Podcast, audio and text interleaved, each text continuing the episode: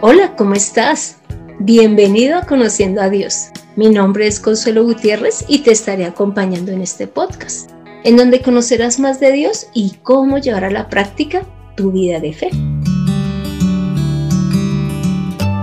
Hoy tenemos el privilegio de contar con Julio César Quijano, quien es una persona quien conoció de Dios en abril del 2017. Y él lleva con gusto la palabra a todo lugar a donde, a donde se debe desplazar. Además se siente privilegiado de ser hijo de Dios y aunque aún lucha con, su, lucha con las diferentes batallas diarias que tiene que, que él vivir, Jesús le ayuda siempre a superarlas. Eh, hola Julio César, ¿cómo estás? Bienvenido. Gracias por aceptar esta invitación. Eh, muy buenas noches.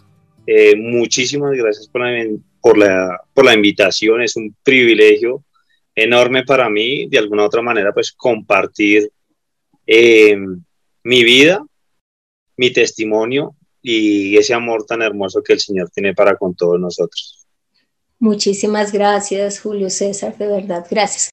Pues te cuento que pensé en ti porque es que hoy vamos a seguir estudiando con la audiencia, Juan, y hoy vamos a leer esta vez Juan 3 del 9 al 15 que dice así.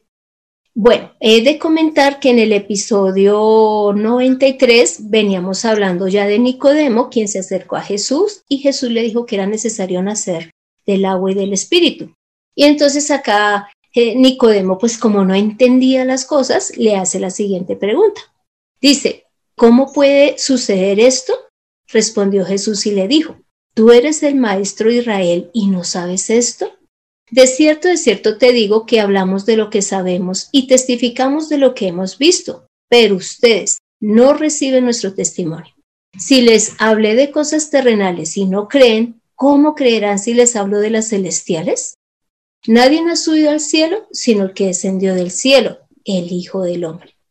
Y como Moisés levantó la serpiente en el desierto, así es necesario que el Hijo del Hombre sea levantado para que todo aquel que en él cree tenga vida eterna.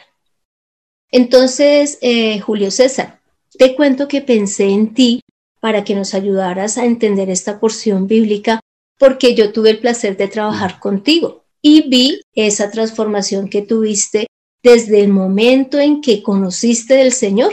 Tú me mostraste y has permanecido en tu vida de fe, mostrando que hubo un cambio. Así que esas son una de las cosas que quiero que tú nos muestres.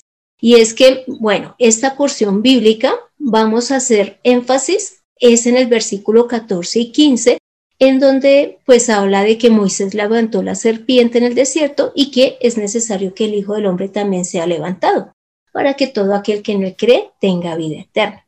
Entonces, Julio César, pues también la misma porción bíblica nos lleva a números 21, del 4 al 9, en donde se menciona algo que está ocurriendo en Israel. ¿Quisieras, por favor, comentarnos qué es lo que pasaba en ese momento? Pues en este momento se vio cómo el pueblo eh, habló contra, contra Dios, contra Moisés, se rebeló y de esta manera también Dios puso en el desierto unas serpientes pues para que todo aquel que, estuviera blasfemando, hablemoslo así, eh, fuera picado por esta, o mordido, perdón, por esta serpiente. Y al ver el pueblo que, que estaban muriendo, eh, el pueblo también vino a Moisés y pidió pues que oraran y que hablara, para con, hablara con Dios para que dejara de pasar esta situación. Moisés al ver este episodio, pues se llenó de misericordia y habló con el Señor y el Señor también en su misericordia puso una, una serpiente eh, de bronce y la puso sobre un asta. Esta, esta serpiente la puso con el fin de que todo eh, israelita o, el pueblo que estuviese, si se viese picado por alguna serpiente, pues que mirara a la serpiente de bronce y vivía.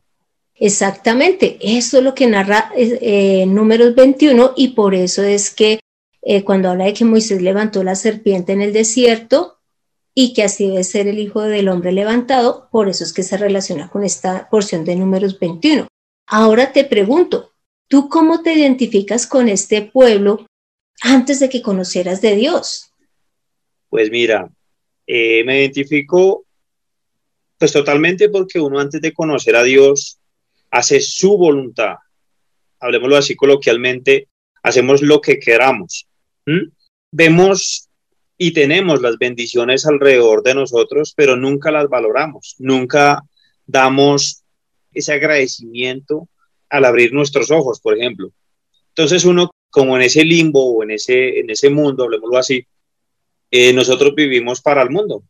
No hacemos las cosas sino lo que se nos ocurra y realmente estamos como los israelitas. Eh, estamos en Egipto, nos gusta hacer las cosas a nuestro acomodo y vemos acá también que independientemente de lo que pase, no valoramos absolutamente las cosas que el Señor nos da a nuestro diario vivir.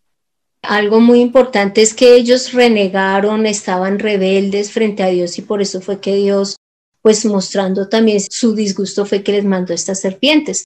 Pero entonces, como ahí está también Moisés, cuéntame qué opinas de lo que hizo Moisés, es decir, dirigirse a Dios y bueno, todo lo que allí narra. Bueno, yo veo acá un hombre misericordioso, un hombre que también siente el dolor de su pueblo y aunque hayan pecado, cabe recalcar que ve la ignorancia también del pueblo y también se me, se me viene a la mente en estos momentos cuando el Señor Jesús en su cruz, estando ya en la cruz, dijo que, que pues que, que perdonaran, que lo perdonaran porque no saben lo que hacen.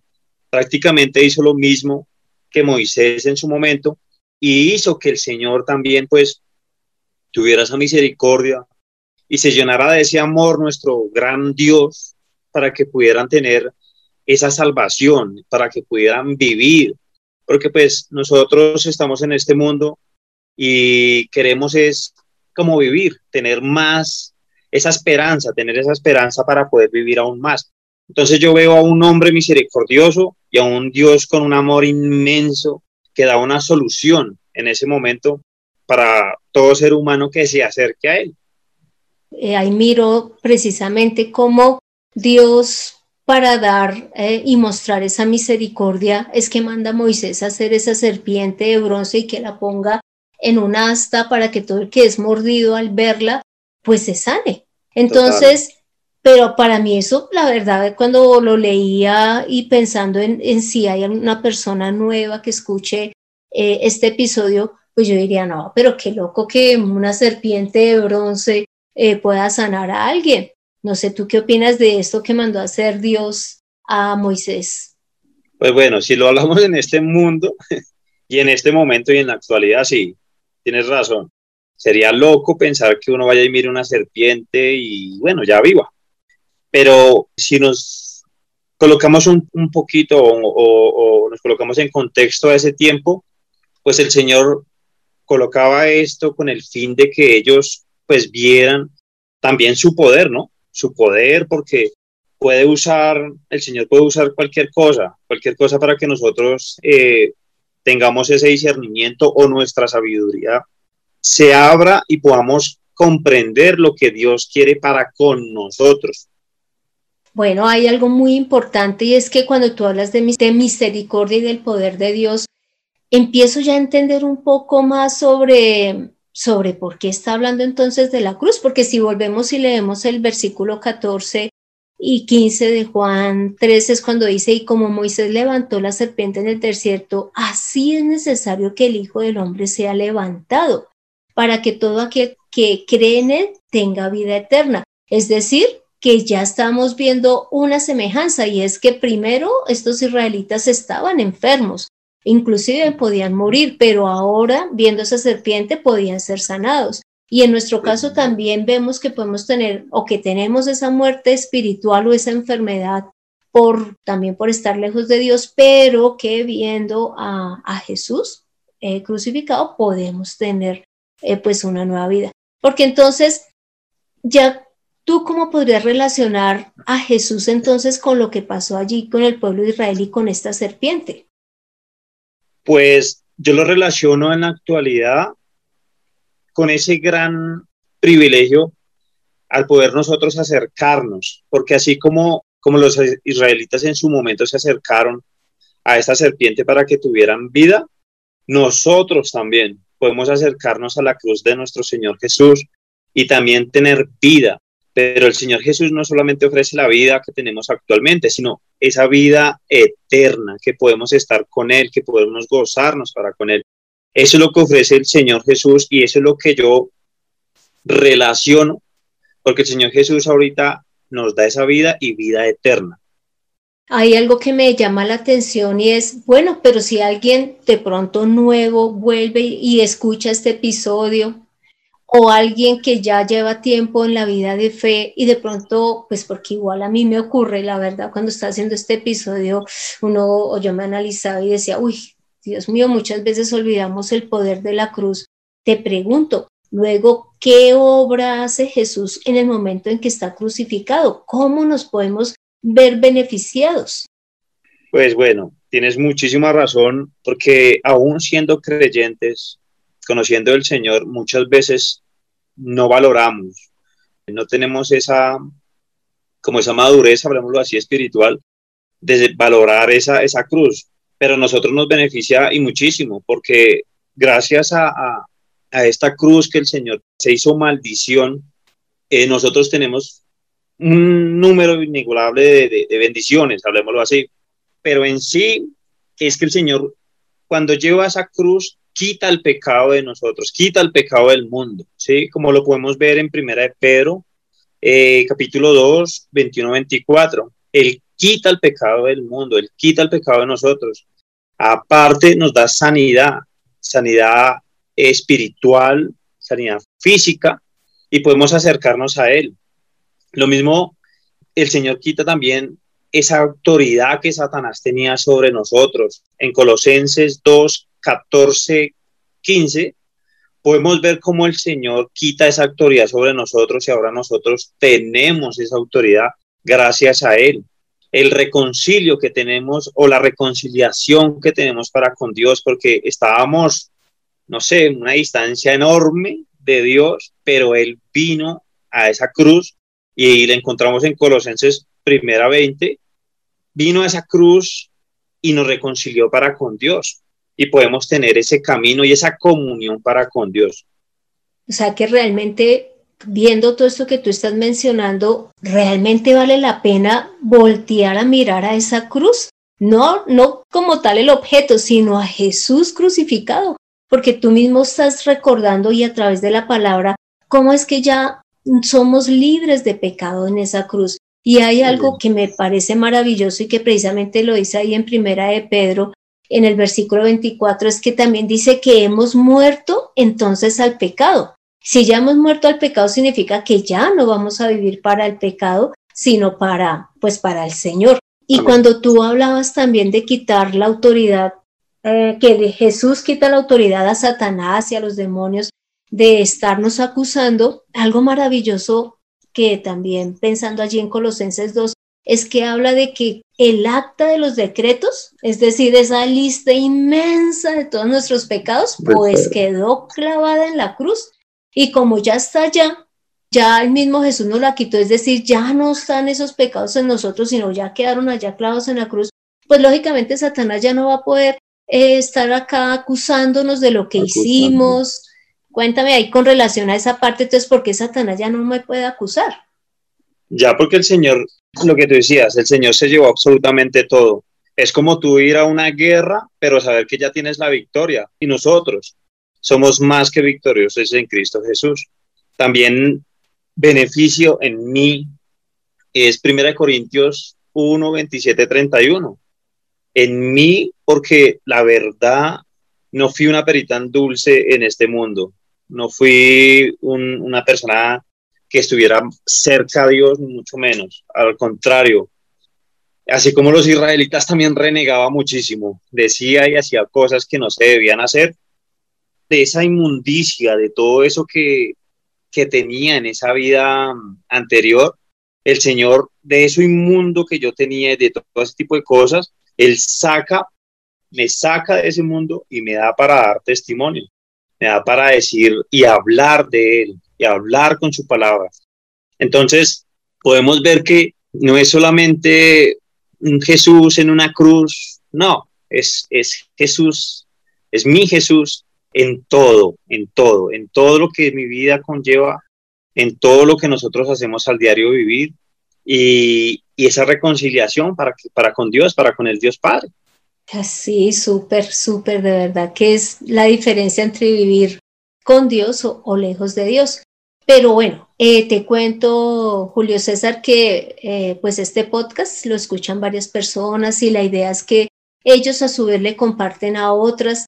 Entonces es probable que alguna persona nueva escuche por primera vez de Dios y de la cruz. Entonces, ¿tú qué le dirías a esa persona que está escuchando por primera vez ¿Qué le dirías con el fin de que realmente se anime a creer en, la crucifixión de Jesús? Pues bueno, son muchísimas cosas, muchísimas cosas, pero, pero en sí, que Dios no es eh, ese, mm, muchas veces lo vemos como ese bombero llamas, sino que es un Dios amoroso, es un Dios, es un Padre que quiere que nosotros eh, caminemos con Él, que independientemente de las tribulaciones o las o los problemas que podamos tener, porque todos tenemos problemas o inconvenientes, Él es un Dios que está ahí para nosotros, que nos guía, que nos enseña, que nos da sabiduría, que nos enseña a andar en este mundo. Y aunque muchas personas tal vez no lo vean de la manera que obviamente nosotros ahora lo vemos, pero le diría que más que ese Dios está ahí con ellos, que es amoroso, que es un poderoso, que es lo mejor de lo mejor y que hay una palabra viva y eficaz que es su Santa Biblia, que es la Biblia, y que con esa palabra nosotros podemos llegar a ellos. Ay, mira que ahora con esto que terminaste diciendo que con la palabra podemos llegar a ellos, esa es la última pregunta que te quiero hacer y es cómo llevar el mensaje de la cruz a los perdidos, a las personas que como tú y yo, porque es que los dos estuvimos igual en algún momento, lejos de Dios. Ahora, ¿cómo hacer que estas personas se acerquen a Él? con su palabra. Mira, yo veo, si lo vemos en la actualidad, y tú compras un celular, compras una nevera, todo tiene como sus instrucciones.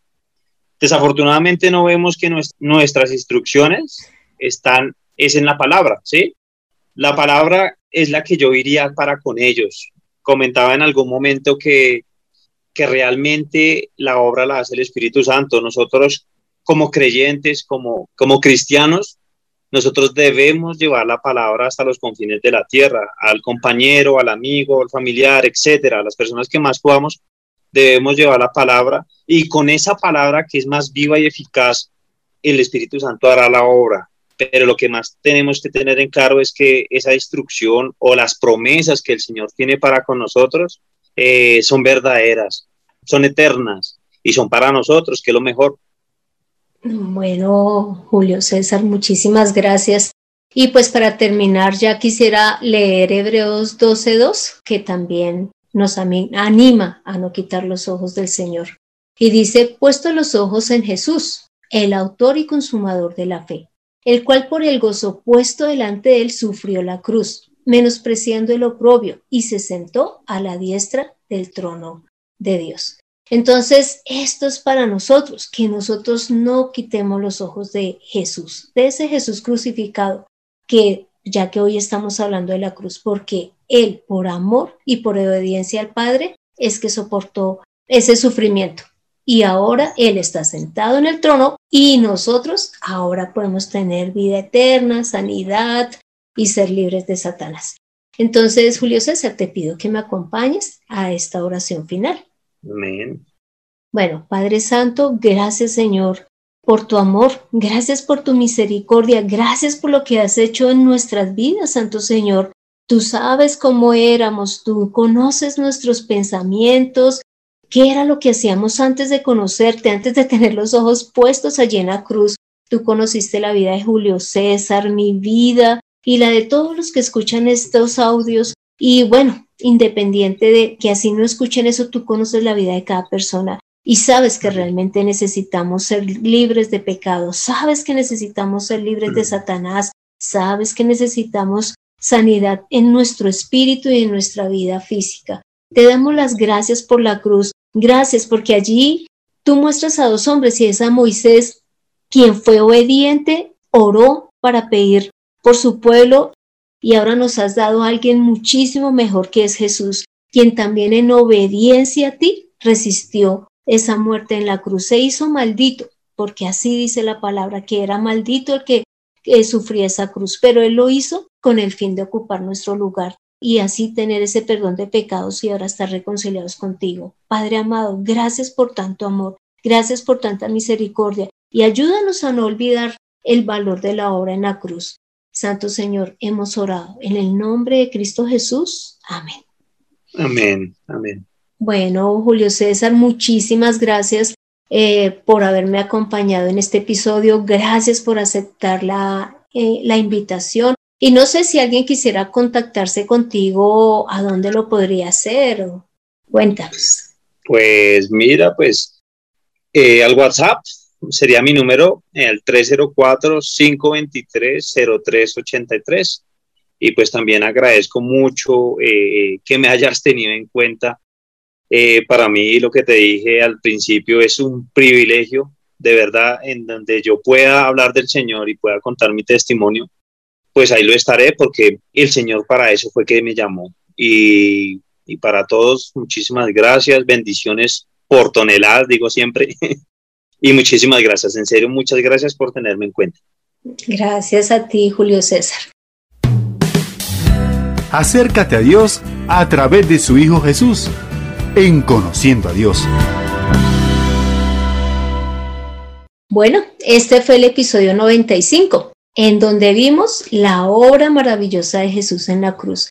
Hay veces que estamos en Semana Santa, hay veces que leemos la palabra y vemos la cruz, pero perdemos como la noción de ese valor tan grande, ya que a través de ellas que el Señor nos da la libertad, eh, de Satanás, perdona nuestros pecados, ahora tenemos una relación con el Padre, inclusive el velo fue roto allí a través de la muerte de Jesús y ahora podemos entrar ante el Padre.